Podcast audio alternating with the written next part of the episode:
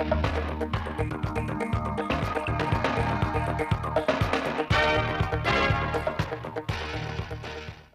quý vị và các bạn theo dõi bản tin thời sự 10 giờ ngày 26 tháng 12 của Đài Phát thanh Truyền hình Thanh Hóa. Chương trình được thực hiện trực tiếp trên sóng FM tần số 92,3 MHz.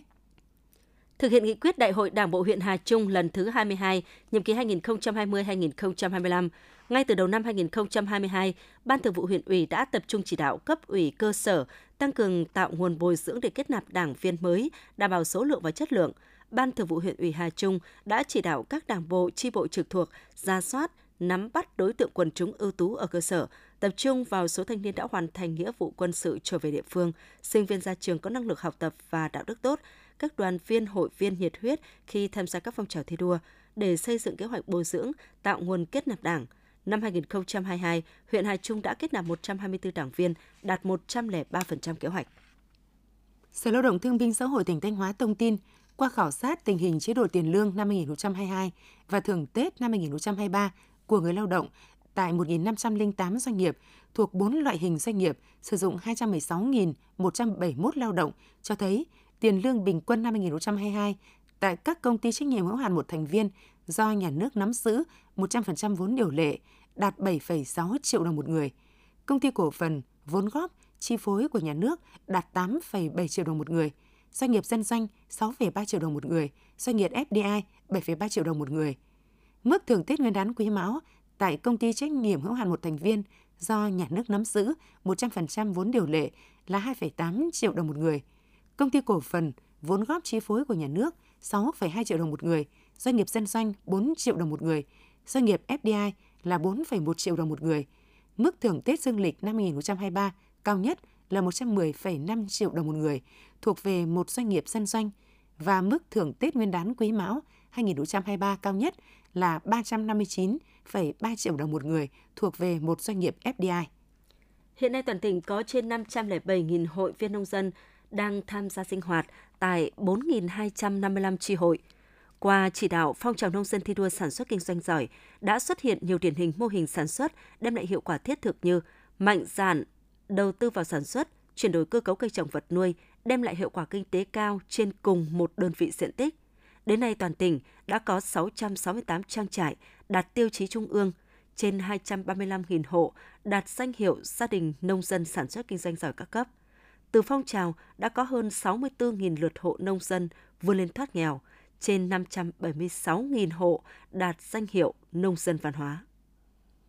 Năm 2022, Mặt trận Tổ quốc và các tổ chức chính trị xã hội huyện Thiệu Hóa cơ bản hoàn thành các nhiệm vụ trọng tâm của từng tổ chức đảm bảo tiến độ yêu cầu. Nổi bật như Hội cựu chiến binh hỗ trợ xây mới 7 nhà tình nghĩa đồng đội với số tiền 220 triệu đồng. Liên đoàn Lao động đã trao hỗ trợ 4 nhà máy ấm công đoàn cho 4 đoàn viên có hoàn cảnh khó khăn với tổng số tiền 165 triệu đồng. Hội Nông dân đã vận động được trên 16.200 hộ đăng ký hộ nông dân đạt tiêu chuẩn nông dân sản xuất kinh doanh giỏi, hiến trên 6.000 m2 đất, sửa chữa nâng cấp làm mới 11 km đường giao thông nông thôn. Hội Phụ nữ các xã, thị trấn đã nhận đỡ đầu 22 trẻ em mồ côi. Đoàn thanh niên vận động lắp đặt hoàn thành 62 trên 74 điểm thể thao vui chơi công cộng ngoài trời. Trong năm 2023, Mặt trận Tổ quốc và các tổ chức chính trị xã hội tiếp tục thực hiện tốt cơ chế phối hợp giữa Mặt trận Tổ quốc và các tổ chức chính trị xã hội với Ủy ban dân cung cấp. Phấn đấu hoàn thành xuất sắc nhiệm vụ chính trị, góp phần hoàn thành và hoàn thành vượt mức các chỉ tiêu, nhiệm vụ. Tiếp theo là phần tin trong nước. Thủ tướng yêu cầu Ngân hàng Nhà nước phối hợp chặt chẽ với các cơ quan chức năng, tăng cường kiểm tra kịp thời phát hiện và xử lý nghiêm các hành vi vi phạm trong hoạt động mua bán ngoại tệ, vàng và thực hiện đổi tiền không đúng theo quy định. Cùng với đó, Ngân hàng Nhà nước cần điều tiết tiền tệ hợp lý, điều hành lãi suất, tỷ giá phù hợp với tình hình thị trường, diễn biến vĩ mô và mục tiêu chính sách tiền tệ, ổn định thị trường tiền tệ và ngoại hối, tăng cường thanh tra kiểm tra và giám sát hoạt động của các tổ chức tín dụng, chi nhánh ngân hàng nước ngoài, đảm bảo an toàn hệ thống. Ngày hôm nay 26 tháng 12, giá vàng tiếp tục tăng. Tập đoàn vàng bạc đá quý Doji niêm yết giá vàng SJC ở mức 65,600 triệu đồng một lượng mua vào, 66,900 triệu đồng một lượng bán ra. Giá vàng SJC giao dịch lẻ của công ty trách nhiệm hữu hạn Bảo Tiến Minh Châu niêm yết ở mức giá 66,020 triệu đồng một lượng mua vào và 66.820 triệu đồng một lượng bán ra. Công ty vàng bạc đá quý Sài Gòn chi nhánh Hà Nội hiện tại đang niêm yết giá vàng SJC ở mức 66,150 triệu đồng một lượng mua vào và 66,970 triệu đồng một lượng bán ra. Đối tác lớn nhất của ngành rau quả Việt Nam là Trung Quốc. Ở chiều xuất khẩu 11 tháng đạt gần 1,4 tỷ đô la Mỹ, giảm 22% so với năm 2021. Trong khi đó, nhập khẩu rau quả từ Trung Quốc đạt 765 triệu đô la Mỹ, tăng 83% so với cùng kỳ năm 2021. Các loại rau quả Trung Quốc được tiêu thụ mạnh ở thị trường Việt Nam gồm táo, nho, cam, quýt, tỏi, đậu xanh, hành tây, hành củ, nấm kim châm. Bên cạnh đó là nhóm sản phẩm chế biến như khoai tây chiên, rong biển, bột ớt, hạt rẻ cười tẩm ướp, hạt hướng dương. Thời điểm cuối năm và cận Tết Nguyên đán, nhu cầu tiêu thụ gia súc cũng tăng cao. Tuy nhiên, thời tiết rét đậm, ẩm ướt cùng với tập quán chăn thả tự nhiên khiến nguy cơ bùng phát và lây lan dịch bệnh rất cao. Kinh nghiệm cho thấy, việc tiêm phòng vaccine là giải pháp hiệu quả nhất trong công tác phòng chống dịch bệnh. Theo Cục Thú y, cần đặc biệt xử lý nghiêm các trường hợp bán chạy, giết mổ gia súc bị bệnh, tổ chức kiểm soát và ngăn chặn việc vận chuyển động vật, sản phẩm động vật trái phép ra vào Việt Nam. Tại Hà Nội, Hội Nghệ sĩ múa Việt Nam tổ chức tổng kết và trao giải thưởng cho các tác phẩm công trình nghiên cứu về múa xuất sắc năm 2022. Hội đồng nghệ thuật đã trao 8 giải thưởng hạng A, 11 giải thưởng hạng B, 5 giải thưởng hạng C cho các tác phẩm múa và công trình sách có chất lượng trong năm. Ngoài ra, Hội đồng nghệ thuật còn trao 5 giải thưởng chất lượng tạo đào tạo loại A, 11 giải thưởng chất lượng đào tạo loại B cho các chương trình thi tốt nghiệp xuất sắc của các hội viên, 3 giải thưởng tài năng biểu diễn loại A, hai phần thưởng loại B cho các nghệ sĩ, nhà giáo, nhà nghiên cứu, tặng kỷ niệm trương và bằng khen cho tập thể cá nhân có thành tích tốt trong năm 2022. Mới đây, Sở Giáo dục Đào tạo tỉnh Hà Tĩnh đã đặt cách cho 91 học sinh đạt điểm bài thi IELTS từ 7 chấm trở lên, được giải học sinh giỏi cấp tỉnh mà không cần tham dự kỳ thi này. Qua khảo sát, việc công nhận này nhận được sự đồng tình ủng hộ rất lớn từ phía ban giám hiệu nhà trường, giáo viên và các em học sinh. Đặc biệt, nhiều phụ huynh trên địa bàn Hà Tĩnh cũng nhất trí với cách lần này nhằm khuyến khích con em mình học tiếng Anh.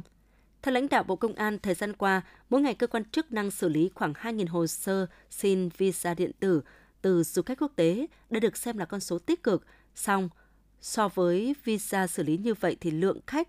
tối đa đến Việt Nam mỗi năm cũng chỉ đạt trên 700.000 lượt, bằng khoảng 20% tổng lượt khách quốc tế trong năm nay. Các doanh nghiệp kiến nghị chính phủ chọn một số thị trường khách du lịch chủ chốt để miễn visa có thời hạn trong 6 tháng, bắt đầu từ tháng 1 năm 2023 nhằm tạo bước đột phá. Để thực hiện đề án phát triển ứng dụng dữ liệu dân cư, định danh và xác thực điện tử phục vụ chuyển đổi số quốc gia giai đoạn 2022-2025, tầm nhìn đến năm 2030, mỗi người dân phải làm căn cước công dân gắn chip và có một tài khoản định danh điện tử, kích hoạt tài khoản này trên ứng dụng VNeID. Với tài khoản định danh điện tử này, công dân sẽ thực hiện các dịch vụ công trực tuyến. Khi thực hiện các thông tin cá nhân sẽ được tự điền thông tin vào các biểu mẫu đăng ký mà không phải khai báo, điền thông tin nhiều lần giúp tiết kiệm được nhiều thời gian chi phí. Thay thế căn cước công dân và các loại giấy tờ mà công dân đăng ký tích hợp như giấy phép lái xe, đăng ký xe, thẻ bảo hiểm y tế. Cũng chính vì vậy mà từ ngày 1 tháng 1 năm 2023, khi hệ thống VNeID chính thức được áp dụng sẽ bỏ hộ khẩu giấy. Công ty cổ phần vận tải đường sắt Sài Gòn cho biết, nhằm đáp ứng nhu cầu của người dân miền Trung về quê đón Tết, ngành đường sắt sẽ chạy thêm 6 chuyến tàu từ Sài Gòn về Phan Thiết, Quảng Ngãi, Vinh, bổ sung thêm hơn 3.000 vé tàu.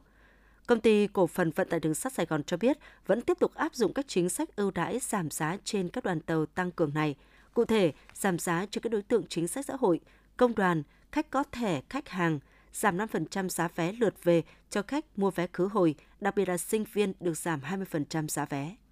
Khoảng 15 giờ 40 ngày 25 tháng 12, tại trạm thu phí Long Phước thuộc phường Long Phước, thành phố Thủ Đức, thành phố Hồ Chí Minh, cao tốc thành phố Hồ Chí Minh Long Thành, Dầu Dây theo hướng thành phố đi Đồng Nai, đội tuần tra kiểm soát giao thông đường bộ cao tốc số 6, phòng hướng dẫn tuần tra kiểm soát giao thông đường bộ thuộc cục cảnh sát giao thông đã dừng ô tô khách biển số 76B 01143 do tài xế Lê Thanh Tuấn, sinh năm 1984, cư trú tại xã Bình Phú, Bình Sơn, Quảng Ngãi điều khiển. Qua kiểm tra, lực lượng chức năng phát hiện trên xe chở 21 con trồn hương sống trong 7 thùng nhựa. Lái xe khai nhận số động vật trên được chở từ bến xe Cần Thơ đi tỉnh Quảng Ngãi.